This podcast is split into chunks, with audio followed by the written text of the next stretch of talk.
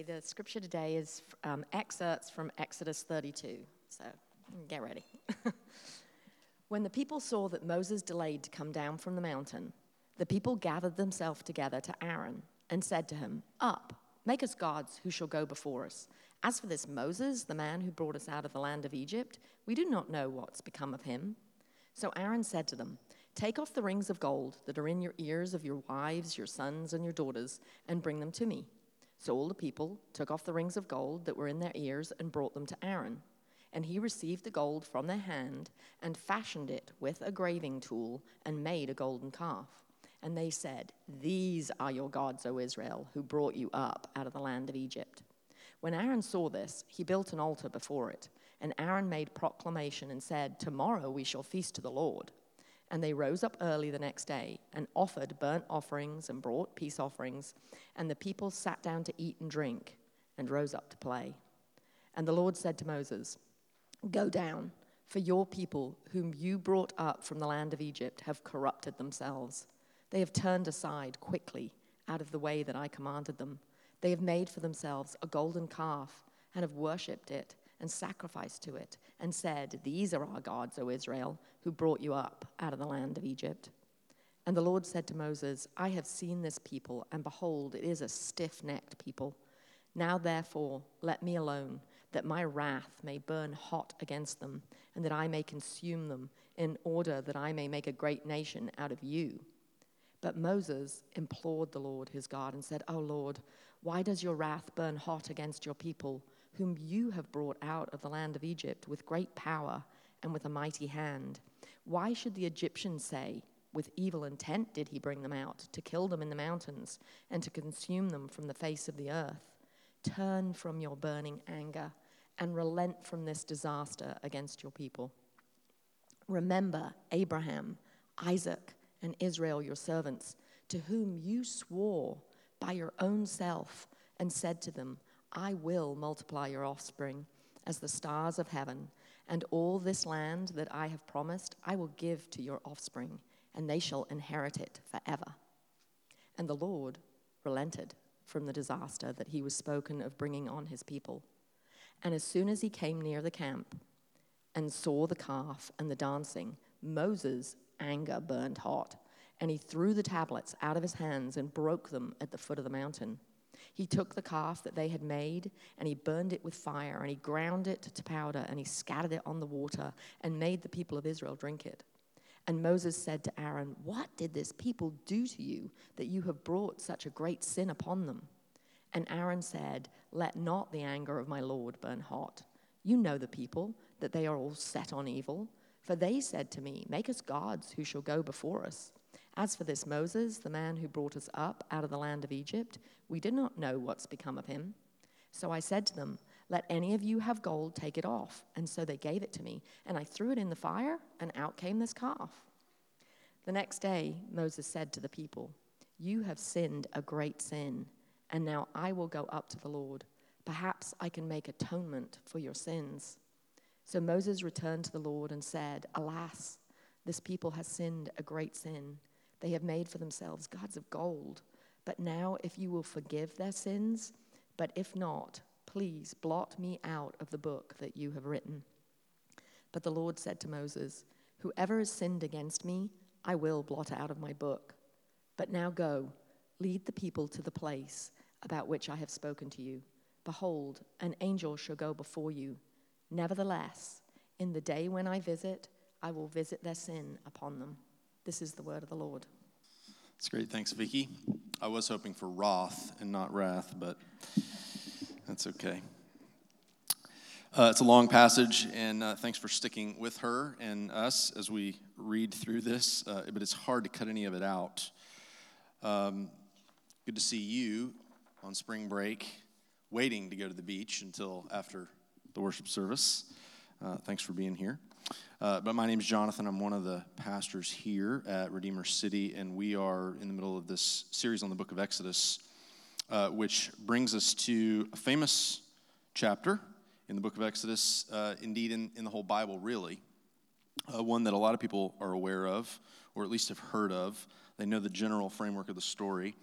But where or what has gone on to this point uh, if you've not been with us and Exodus is uh, new to you, uh, or uh, maybe you've missed the last couple of Sundays. Uh, Israel has been rescued, Israel's been redeemed, restored as God's people, and now they're congregated at the base of Mount Sinai where they're ready to receive the law of God, which lays out God's goal, which, as we heard last week, is obedience.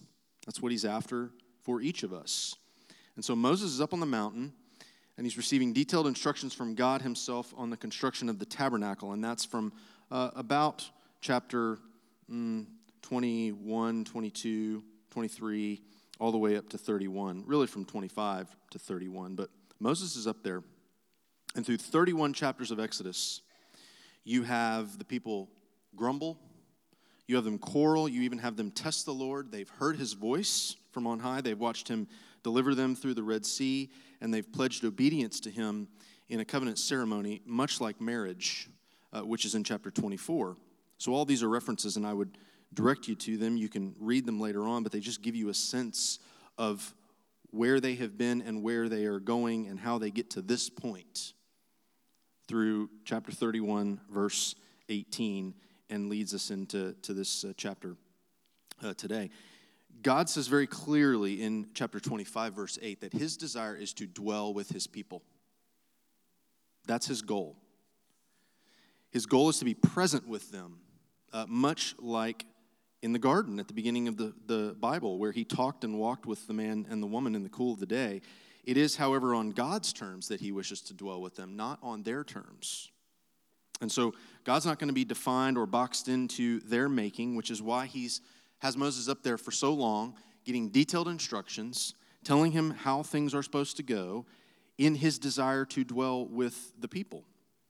But of course, in light of sin and in light of the third page of the Bible, our desire is to dwell without him.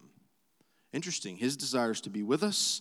Our desire, as a result of sin, is to be without him, or at least to relate to him on our terms, not on his. And uh, was listening to a, a podcast this week, uh, and the interviewer was interviewing a former Episcopal priest and college professor. She's retired now, and uh, she wrote a book on how she finds bits of other faiths, other religions of the world, uh, and, and, and where she finds comfort in them, where she finds God in them, and where she finds them more attractive, quite frankly, than the Christian one.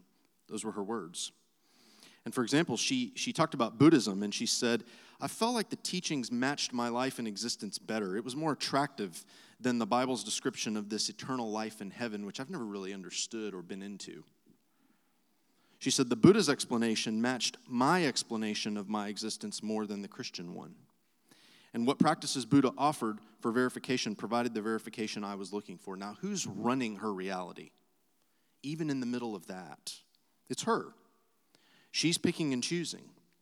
And that's where much of our culture lives, uh, is you define the terms, you make the rules. Self-actualization, of course, is the mantra of our time.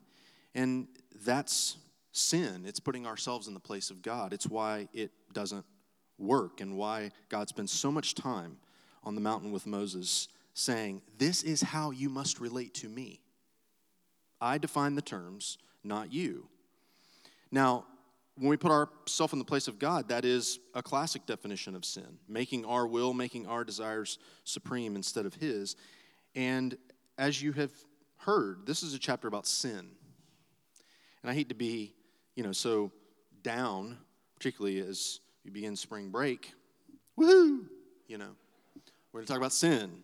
Uh, but this is what the chapter's about. And sin is, as Genesis 4, which is about page 4 of the Bible, reminds us, is always crouching at the door, ready to pounce. So you got to be on your guard. And as the people were not here, uh, we, what can we learn from them? The word has not actually occurred very much since Exodus 1, the word sin, but in this chapter it's used over 10 times. And so we're going to talk about it under three headings. Those are the three headings of your outline. Uh, the starting point of sin, why do we do it? What results from it, which I call its insanity its effects, which are insane. Funny that we don't call them insane because they're so normal to us, as we'll see. Uh, two particular ways that the text highlights. And then lastly, what's the solution for all of this? And we see it in Moses, uh, foreshadowing or, or, or giving us Jesus in seed form, which is on, this is page 72 of my Bible, and we're already getting glimpses of Jesus in really powerful ways. So it just reinforces the fact that the story is all about him.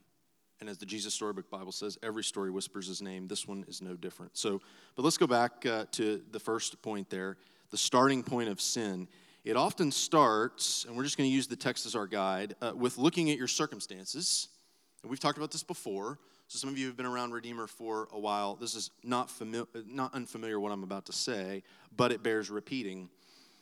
Uh, sin starts with looking at your circumstances and interpreting God through them, rather than looking at the Lord and interpreting your circumstances through Him. Your theology, what you believe or what you don't believe about God, colors your reality. So, verse 1 what do the people see? When they saw what? That Moses delayed to come down from the mountain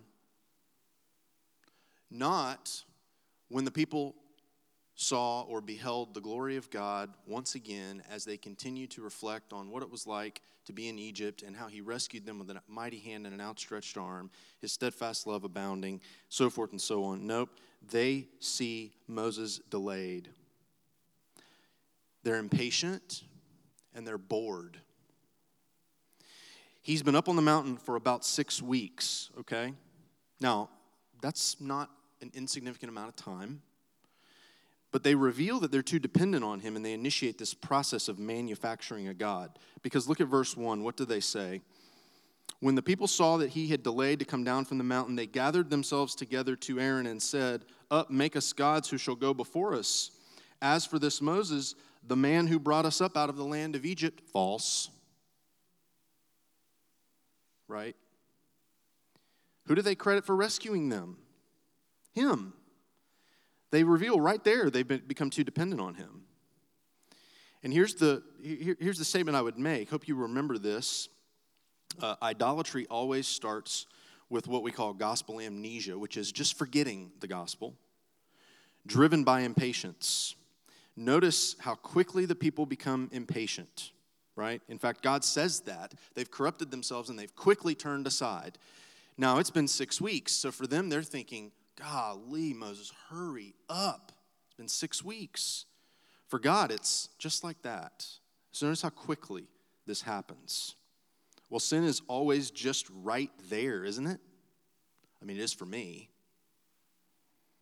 That morning, the people would have collected manna. Do you realize that? They're still in the desert. That morning, they would have collected manna for the umpteenth time, a daily reminder that God is with them. Not only that He's with them, that He goes before them. And by mid morning, they are looking at Aaron and they are saying, Hey, up. Maybe he was sitting down or taking a break and, you know, maybe on his way out to dozing to a nap because it's hot in the desert. Hey, get up. Make us some gods. The Lord who made us isn't on our timetable. We want a God we can design, who will meet our needs, made into a likeness we can see and touch and feel. It gives us a sense of control, right? I'm not just repeating what they say to Him, I'm repeating the state of our hearts too.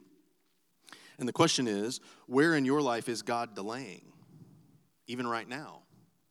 Maybe intentionally so because it's often in those times and places where you're most tempted to insert your will for His, and that's the place where you most need to remember the gospel, where gospel amnesia is going to come in and cause you to forget. It's where you most need to bring others in to share where you're struggling or, or wrestling with God, because delay causes impatience. Now, uh, a silly illustration of this is me in traffic. And what happens is it identifies or it, it, reveals my idol of comfort or control. I may not necessarily have to be anywhere in that moment, right? Or maybe I'm somewhere where, you know, I don't have a time, I've got to get there. But if you've ever been with me in the car, and my wife will tell you, my kids will tell you, I lose my ever loving mind. I lost it yesterday and the day before because I was on I 4 two days in a row. I mean, it was awful awful. And I, I could be by myself, I can be with other people, but I'm, I'm, I'm reflecting on yesterday and I just lose my mind. Why? Because I have this idol of control, this idol of comfort. I need a comfortable ride from here to there, wherever there is. And traffic gets in the way of that. Now, a little bit more serious illustration is maybe you have a wayward child. Maybe you have a child who just can't seem to get it together. They're all over the place and they're quickly deserting, corrupting themselves, quickly deserting the path that you, because you believe God has called you to, set before them. And maybe if it just causes you to lose your mind, maybe it's revealing an idol of perfect kids or an idol of a good reputation as a parent. So the question is, as I thought about this, just for myself, hopefully for you too, is will you wait on Him or will you become willful? Because I find when I wait, even in traffic, He's doing something good. I'm not sure what it is, but, it's do- but He's doing something good. Now, keep going there. Look at verse 2. It's worth noting the gold that's on them. He says, Take the gold out of your uh, ears and, and off your fingers and, and all that stuff uh, and bring them to me. Where'd they get that gold? Egypt, as they plundered it, as they left. And so, the very gold that God gave them on their way out of Egypt, just as a cherry on top of the rescue, right, uh, is what they used to provide a point of contact between them and God or the gods. And this is a direct contrast to the Lord's instructions regarding the tabernacle, which we'll see, or if you get a chance to read, read them. They include a lot of gold. But of course, they would have to wait on those instructions, and they're in no mood for waiting. Now, I want you to get this Moses is on the mountain, receiving God's design for true worship, and the people invent an alternative worship. Worship is still their desire, it's ours too. It's just the wrong object. And that's where idolatry goes wrong because you see, human beings are by design worshiping beings. The reason you know that is the deepest desires of your hearts are what drive your behaviors. And when you substitute a created thing in the place that's only made for God, your heart gets captured by it and your affections get won to it. And when you end up serving that thing in an effort to gain security or significance, you're worshiping that thing. So you're you're doing something you've been designed to do, it's just you're giving it to the wrong object. See, the people were afraid. Their leader had been gone six weeks. They're in the desert. They're not sure where they are or, or what's next. You and I would feel the same way. There's nothing wrong in and of themselves with those desires or those fears to know what's next and, hey, where's the guy that's been leading us? But the problem was, in that moment, they become ultimate for the people and the people end up inventing something to bring them security and eradicate their fear. And that's what we do with idols all the time. Now, in verse 4, what does uh, Aaron do? He takes the time to fashion the idol. That's important because when our heart's deepest devotion is to serve something other than God, we'll sacrifice valuables for it, will we not? He says, Give me your gold. He takes it, he fashioned something into it. We'll take the blessings provided by God to fashion for ourselves a God that we can serve and hope in, and that's just stupid. I, I was about to say, pardon my French, but stupid's not a bad word. John Calvin said this about the people in Exodus 32. He said, They exhibit monstrous madness mixed with stupidity. I love that. I mean, because that's, that's me. That's me in the car. It's just madness. See, an idol has such a controlling position in your heart that you can spend most of your passion and energy, your emotional, financial resources on it without a second thought. And it can be some of these things. And I just want to list off a few as we move on from here. But it can be family, children, it can be career, it can be making money, it can be achievement, it can be saving face or having a social standing, it could be a romantic relationship or a marriage, it could be approval from your peer group.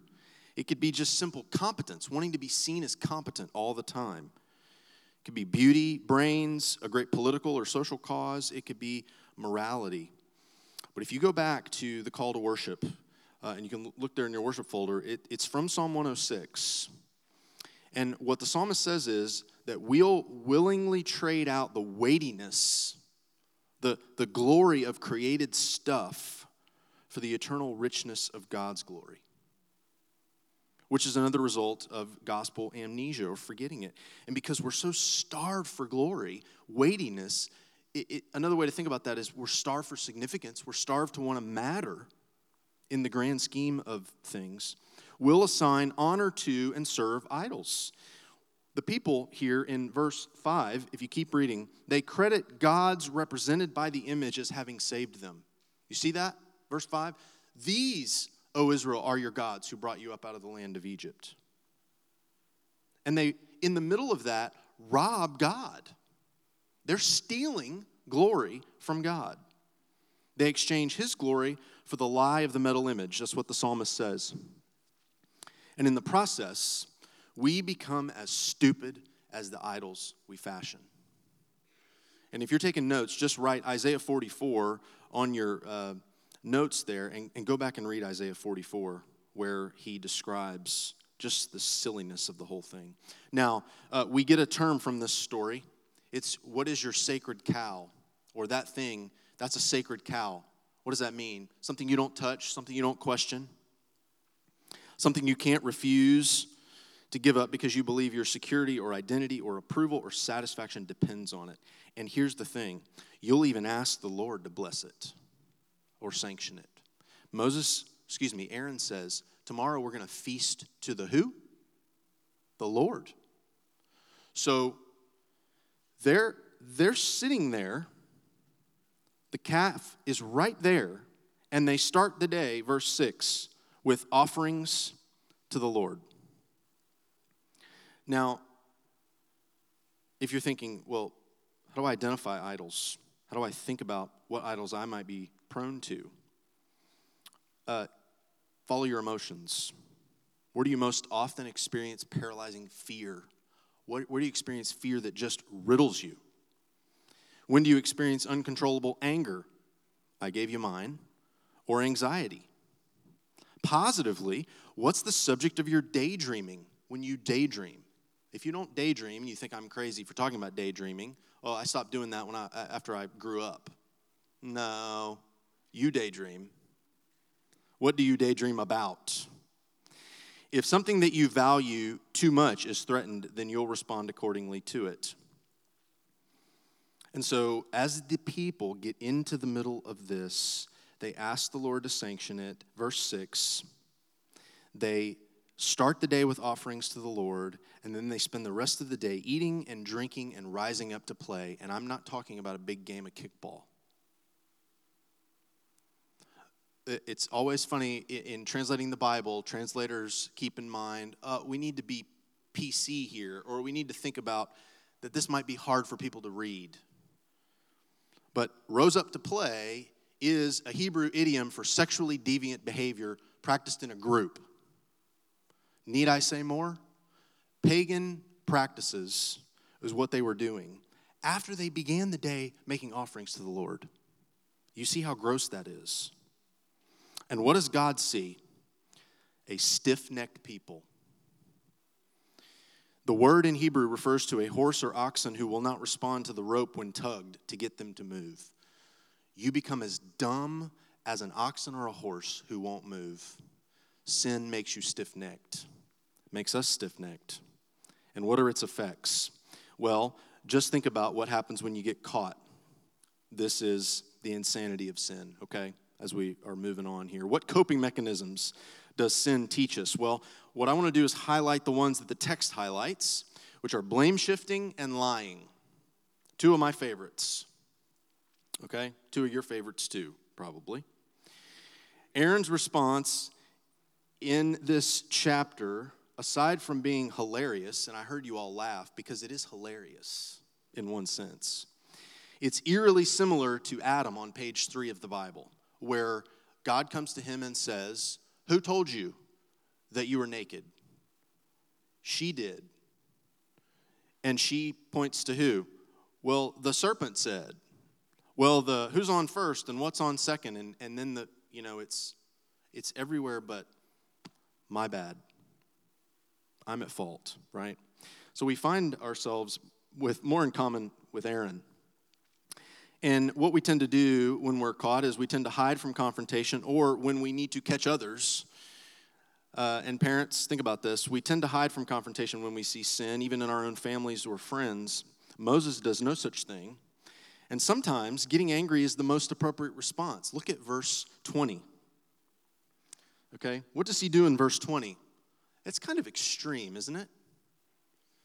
I debated on whether to tell you uh, what my dad would always say to me at the end of dinner if I did not eat all of my food, particularly my vegetables. Um, he would tell me he was going to grind them up and give them to me a different way. I'll just say that. You use your imagination. And it reminded me, and when I read verse 20, because Moses gets pretty hopping mad. And sometimes things of value have to be destroyed to signify breaking their power over us, do they not? So I may have been privy last year at some point to an Xbox being thrown in the green dumpster that the city gives you, where they take your trash each week, and may have seen water poured over it because a parent was rather upset about the power that that thing had taken over their child. I'm not going to name names. But it was a powerful illustration of how anger does produce some good results sometime. Look at what Moses does as we read on in verse 21. He lays the blame right at Aaron's feet. What did this people do to you, verse 21, that you have brought such a great sin upon them? Not just a sin, a great sin. And of course, Aaron's response is one of the most pathetic responses in the whole Bible. It's one of the funniest, but the reason we laugh is because it's so pathetic. But here's what I want you to see we do it all the time, just like him.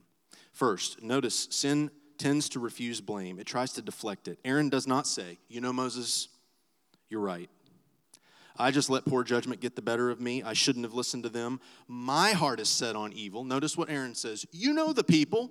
I mean, it would be like the Lord coming to me, and I'm standing up here, and I go, You know these idiots out here, how they're set on evil? I tried to tell them, but they said, No, give us this gold, make us a calf. I didn't guard my heart by remembering God's goodness to us. He says, You know those people, they're set on evil. He doesn't include himself in the community of sinners. He shifts the blame. And in the moment, Aaron doesn't want to lose the affection of the people, he wants them to like him. In fact, verses 21 to 24 are one long attempt at removing himself as a key player in the fiasco, in the great sin. Now, what's my version of blame shifting? Well, if all the snowbirds would stop coming down here and clogging up the roads, I wouldn't lose my temper in the car. Now, we laugh and that's kind of silly, but again, that's me shifting the blame of my sin on someone else. I'm not taking responsibility for it. That's what he does here. And second, notice that sin hides behind lies, deception, falsehood. So I said to them, verse 24. I mean, the funniest, one of the funniest verses. Let any who have gold take it off. So they gave it to me, and I threw it in the fire, and poof, out came this calf. I don't know how it happened. I mean, I just threw it in there, and boom, there it was. I mean, that's a straight up lie from the pit of hell. I, we, we do it too. I was talking to someone about this not too long ago. They said, Here's the way it works for me I'm ashamed when I sin, so I hide my sin by lying because I don't want to get in trouble or found out. The problem is, I just bury myself under layer upon layer upon layer of deception. And I don't even remember the truth after a while. See, our commitment to shift blame and lie shows the lengths we'll go to protect our idols, as Aaron does here. They reveal our unbelief. And so, where are we left? Well, this is where we've got to finish. If sin is so stupid, so downright insane, even pervasive in our hearts, and it works its way out in blaming and lying and reckless living, our only hope is that even as the people faced judgment and received it, we didn't read that part, they received judgment only in part, though. Moses steps up to the plate. Now, he twice calls this a great sin. So, what would you need to get rescued from a great sin? A great Savior. Now, he points us to Jesus in two ways. And the first is in uh, verses 11 to 14. And I'm not going to go back and read them, but what you see there is him interceding for the people and reminding God. A pattern that you see again and again in the Psalms. The psalmist will say, God, don't you remember? God, what will our enemies think if you don't come through? God, your glory's at stake. Now, don't you want to believe that that's what Jesus is doing in the throne room?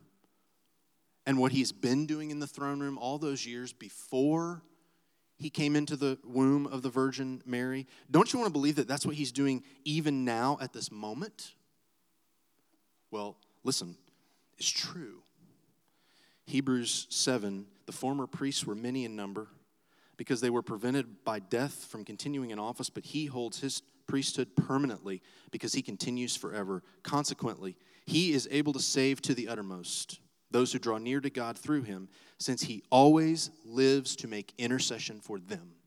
He lives to make intercession for you. Not only in the praying, but in the last uh, five verses that we read earlier, Moses says, Take me instead. And here's the thing in Jesus, God will never blot out your name because he blotted out his instead, right? That's the good news of the gospel. Moses says, Perhaps I can make atonement for your sin. I'll go up and see the Lord and we'll find out. Did Jesus say, Perhaps I can make atonement for your sin? No. He said, I will make atonement for your sin. And on the cross, what did he say? It's done. Yeah, amen. See, the gospel is better than unconditional love. It says God accepts you just as Jesus is. Christ bears the curse you deserve. He's fully, fully pleasing to the Father, and He gives you His own perfect goodness. And that's the only hope we have to deliver us from idolatry and the insanity of sin, to look outside ourselves, to come to Jesus with the empty hands of faith and ask Him to fill us with Him, to win our hearts, to drain the affections of idols well, how can you be sure that God will deliver? Because, and this is where I want to finish, in Nehemiah chapter 9, Nehemiah says, recalling this incident, they and our fathers acted presumptuously, stiffened their neck, and did not obey your commandments. They refused to obey, and were not mindful of the wonders that you performed among them. But they stiffened their neck, there it is, appointed a leader to return to their slavery in Egypt. But you are a God ready to forgive gracious and merciful, slow to anger, and abounding in steadfast love, and did not forsake them, even when they had made for themselves a golden calf, and said, This is your God who brought you out of Egypt, and had committed great blasphemies. You in your mercies did not forsake them. That is our hope still today. He will not forsake you in Jesus. Idols will. He can't wait to forgive. Idols stand ready to condemn. Serving Him provides rest and peace. Serving idols provides restlessness and exhaustion. This table right here is proof. He gave Himself for you. Idols demand you give yourself for them. So let's pray as we come to this table and ask that He would reveal the truth to us and increase our faith. Lord Jesus, thank you that instead of requiring our life from us, you volunteered your life instead. You came to God and you said, Take me instead. Blot me out so that these who deserve to be blotted out would never again have to worry about that. And so we pray that you would increase our faith in you and that where our faith is, is weak or even non existent, you would come into that faith and cause it to spring to life, that we might believe that the only hope we have of being delivered from the idols that capture us so often is your mercy, that you stand ready to forgive, that you're full of graciousness and abounding in steadfast love. And we pray in Jesus' name, amen. Uh, the good news of this benediction is as you go, he goes with you. Uh, and so uh, if idolatry is caused by us forgetting, uh, this final word is to remind you. Uh, you don't have to gobble as much of him as you possibly can up today because you're not going to get any more until next Sunday. Uh, as you go from here, he goes with you to daily give you his power and presence to defeat all the things that are getting uh, your attention and the divided loyalties that we struggle with every day. He's still going with you to combat those in your, uh, in your place and for you. So receive these words. They're good words. May the Lord bless you and keep you. May the Lord make his face to shine upon you and be gracious to you. May the Lord turn his face toward you and give you his peace both now and forevermore. Amen. Go in his peace.